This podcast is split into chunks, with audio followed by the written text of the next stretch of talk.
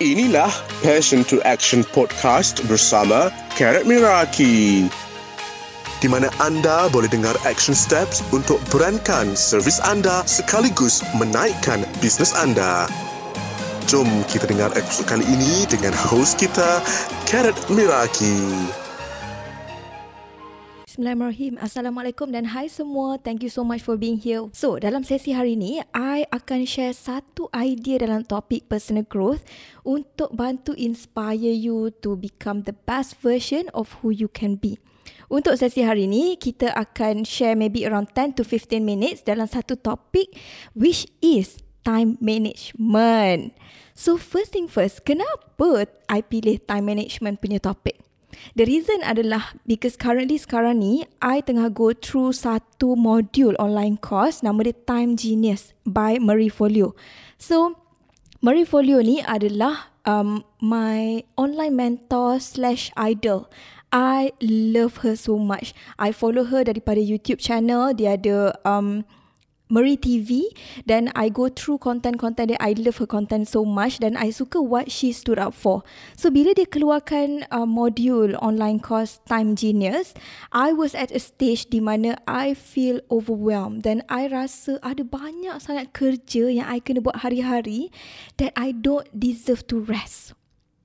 Ada tak yang per yang pernah rasa atau pernah go through that um, situation ataupun experience di mana you berada dekat satu stage ni yang you rasa kerja tu terlalu banyak tapi you tak cukup masa.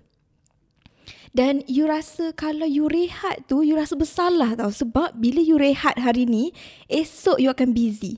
Esok you akan penat. Esok lagi banyak kerja. Okay, dan dia akan snowball. So, you rasa macam you tak patut rehat.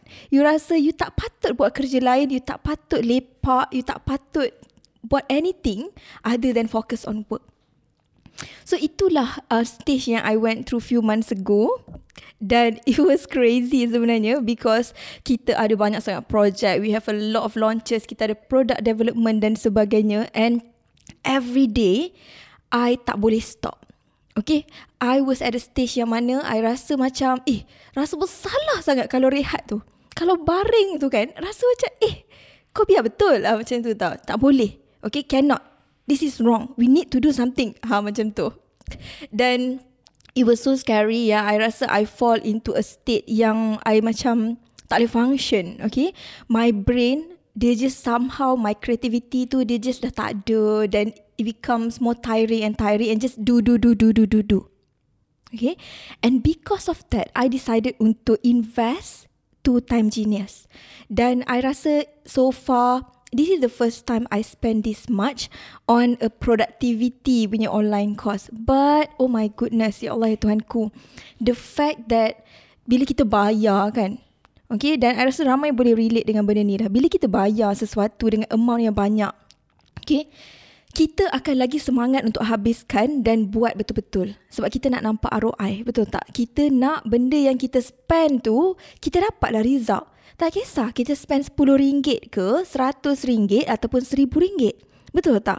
So, bila kita spend je, kita mesti nak go through betul-betul. Kita mesti nak letak effort. Especially lagi mahal, lagi intentional lah effort kita. Make sense kan?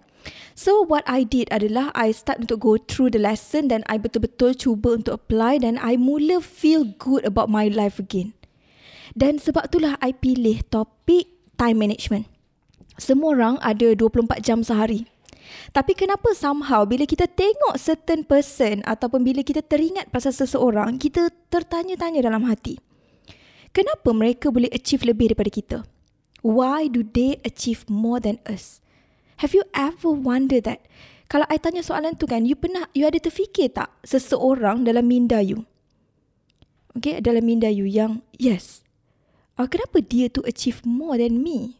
apa kurangnya you know like apa yang dia buat I tak buat and then maybe you go into defensive mode bila you ask that question which is like oh dia boleh lah dia tak ada anak dia boleh lah dia um, macam ni dia boleh lah uh, I ada XYZ you know all and you start to list out and defend your own commitment but everyone have 24 hours a day Dan bila kita rasa masa tu tak cukup, sebenarnya it's not because of masa tu tak cukup. Tapi it's, a, it's because kita gunakan masa tu dekat tempat yang tak sepatutnya. Okay, we are using ataupun we are spending our time at a place yang kita tak patut spend pun. And for no reason, tanpa kita sedar, we are actually losing that time sebab kita spend dekat benda unconsciously. So this is the idea yang I nak sampaikan hari ni.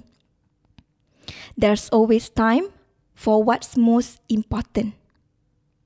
There is always time for what's most important. I harap you salin if you are not driving. I hope you can take a piece of paper and write it down. I ulang lagi sekali, there is always time for what's most important. Apa maksudnya? Maksudnya kan, kita sentiasa ada masa untuk apa yang paling penting untuk kita. Bila kita um, tengok kita punya life ataupun kita start to analyse our life, we start to notice tau, adakah kita spend masa kita at the thing that is most important to us ataupun tidak. So the question here adalah, apa yang penting untuk you? What matter most to you? Have you ever asked yourself that question? Ataupun you hanya go through your day dengan cara um, apa yang jadi-jadi, you know, and you never really take note apa yang penting sebenarnya untuk you. And when you say yes to something, you say no to something else. Bila you pilih untuk uh, tengok phone, tengok Netflix, for whatever it is, okay, uh, masak dan sebagainya, okay, benda tu semua, you are saying no to something else. And it makes sense, right? Dan bila kita nampak benda tu yang kita, bila kita buat kerja ni, kita basically tolak kerja tu. Sebab kita ada 24 jam je. So kalau kita buat apple, kita tak boleh buat carrot, okay? So that's why it's important to aware that when you say yes to this, you are saying no to something else. Every single day, every single moment, sebenarnya kita, we are making choices on daily basis. Okay, kita buat uh, choices in a way yang macam, okay, kita nak apa? Setiap satu minit, setiap minit yang kita spend tu, kita buat apa? Dan dalam Time Genius ada satu aktiviti dan exercise yang disuruh buat sebab dia kata awareness is key. Okay, so dia minta untuk kita um, track masa yang kita spend. So, I cuba buat lah for one day untuk I tengok tau. I tak buat every day of course. Tapi I try to track for one day. And I realise that most of it habis masa I sebenarnya dekat WhatsApp. Okay, masa I memang I spend banyak discussion, discussion, borak-borak dekat dalam WhatsApp. Okay Dan juga I also notice a lot Yang I can pick up the phone I can pick up the phone I akan ambil 5 minutes For social media Like 5 minutes untuk reply DM Okay Dan 5 minutes untuk reply DM And then I tutup balik So I notice benda tu Bila I mula track Okay Dan being aware of that Make me realise that When I say yes To randomly pick up the phone Every single day Every single one hour for example Benda tu sebenarnya Masa tu dia accumulate they accumulate and it can become sejam, dua jam, tiga jam sehari without we realizing. Okay, without we realizing. Ha, so itu satu prinsip yang I rasa kita sebagai manusia kita boleh mula apply. There's always time for what's most important. Everything is a choice. Everything is a choice. So macam mana kita nak gunakan prinsipal yang I share ni dalam uh, our everyday life? Okay, ada lima ada lima step lah yang I nak share. Yang pertama, list down what matters to you. Apa yang you rasa penting untuk you? Adakah family? Adakah kerja? Adakah duit? Adakah um, flexibility? What matter most to you? Maybe you boleh list down in term of project. Okay, project apa yang penting sekarang untuk you? So list down. Yang kedua, apa satu projek yang paling penting untuk you sekarang? Apa satu projek? Okay, projek maksudnya kerja yang besar lah untuk you siapkan tu. Macam contoh launches ke ataupun you nak generate a certain amount of sales ke RM10,000 ke for example. Okay, apa satu projek yang you rasa paling penting untuk you sekarang? Okay, dan yang ketiga adalah list down five moving key activities Okay, I ulang lagi sekali. Yang ketiga adalah list down your five key moving activities to get through the project. Apa lima aktiviti yang paling penting untuk you capai ataupun untuk you siapkan, completekan projek yang you pilih tadi, yang penting tadi. Apa lima aktiviti? Kenapa saya cakap lima? Sebab of course sebenarnya untuk kita siapkan sesuatu, ada banyak kerja-kerja kecil. Tapi bila kita fokus kat kerja-kerja kecil, kita akan jadi overwhelmed. Okay? Dan kita akan slow untuk start. So, kita fokus dekat lima key activities. Okay? Key moving activities. For example, saya nak bagi contoh. We are launching um, Founder on Fire. This is the first class yang I buat khas untuk modul dan we go really deep untuk technical parts. Okay? Tapi I fikir macam ni tau. Macam mana I nak menjayakan Founder on Fire? Macam mana I nak menjayakan Founder on Fire? So, I list down lima key moving activities. Yang pertama, I kena develop marketing campaign. Okay. Yang kedua, I kena buat content creation. I kena sit down, buat reel, buat copywriting and all those things. Okay. Yang ketiga, kena create sales page untuk buka order. Yang keempat, I kena promote dekat IG. Dan yang kelima, I kena create slide presentation. So nampak tak menerusi lima step ni je, I sebenarnya dah complete the project. So it looks doable, betul tak? Dan of course dekat setiap satu tu, marketing campaign tu ada banyak lah task kecil-kecil. Tapi bila kita nampak from big picture macam ni, you know first step marketing campaign. Bagi settle. Baru move on to the next one. Sales page. Bagi settle. Lepas tu barulah yang ketiga, content creation. Bagi settle. Okay, bila you tahu dah kelima-lima step ni, dia masuk ke step yang keempat. Okay, step yang keempat dalam main principle kita which is schedule your work. Letak deadline untuk lima aktiviti ni. Okay, you ada lima aktiviti, lima tarikh. Dan masukkan dalam kalender. Maybe you boleh assign hours kalau you nak. Tapi bagi I, it's unnecessary. The most important thing adalah kita allocate deadline. Kenapa kena ada deadline? Supaya kita move forward dan kita more aware. Okay, kita more aware. Remember, awareness is the key to our progress. Ha, so itulah uh, message yang I nak sampaikan hari ini. Dan if we are talking about distraction kan, distraction tu memang kita tak boleh control betul tak? Dan there are so many distraction yang benda tu out of our control. Benda yang kita tak boleh control. Tapi untuk benda yang tak boleh control, kita jangan fokus kat situ.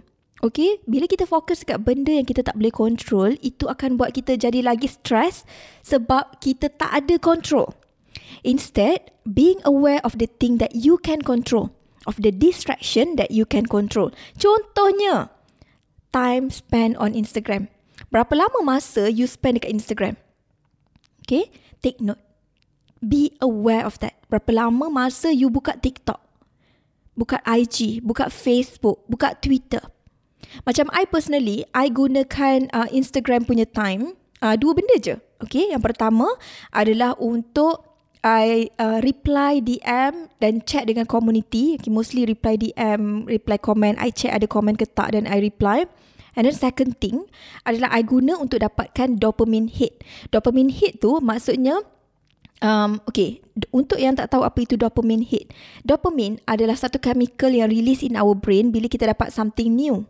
Okay, social media function dia dia bagi constant dopamine hit to your brain supaya you sentiasa hyper. Okay, brain you hyper sebab you dapat benda baru, dapat benda baru, dapat benda baru.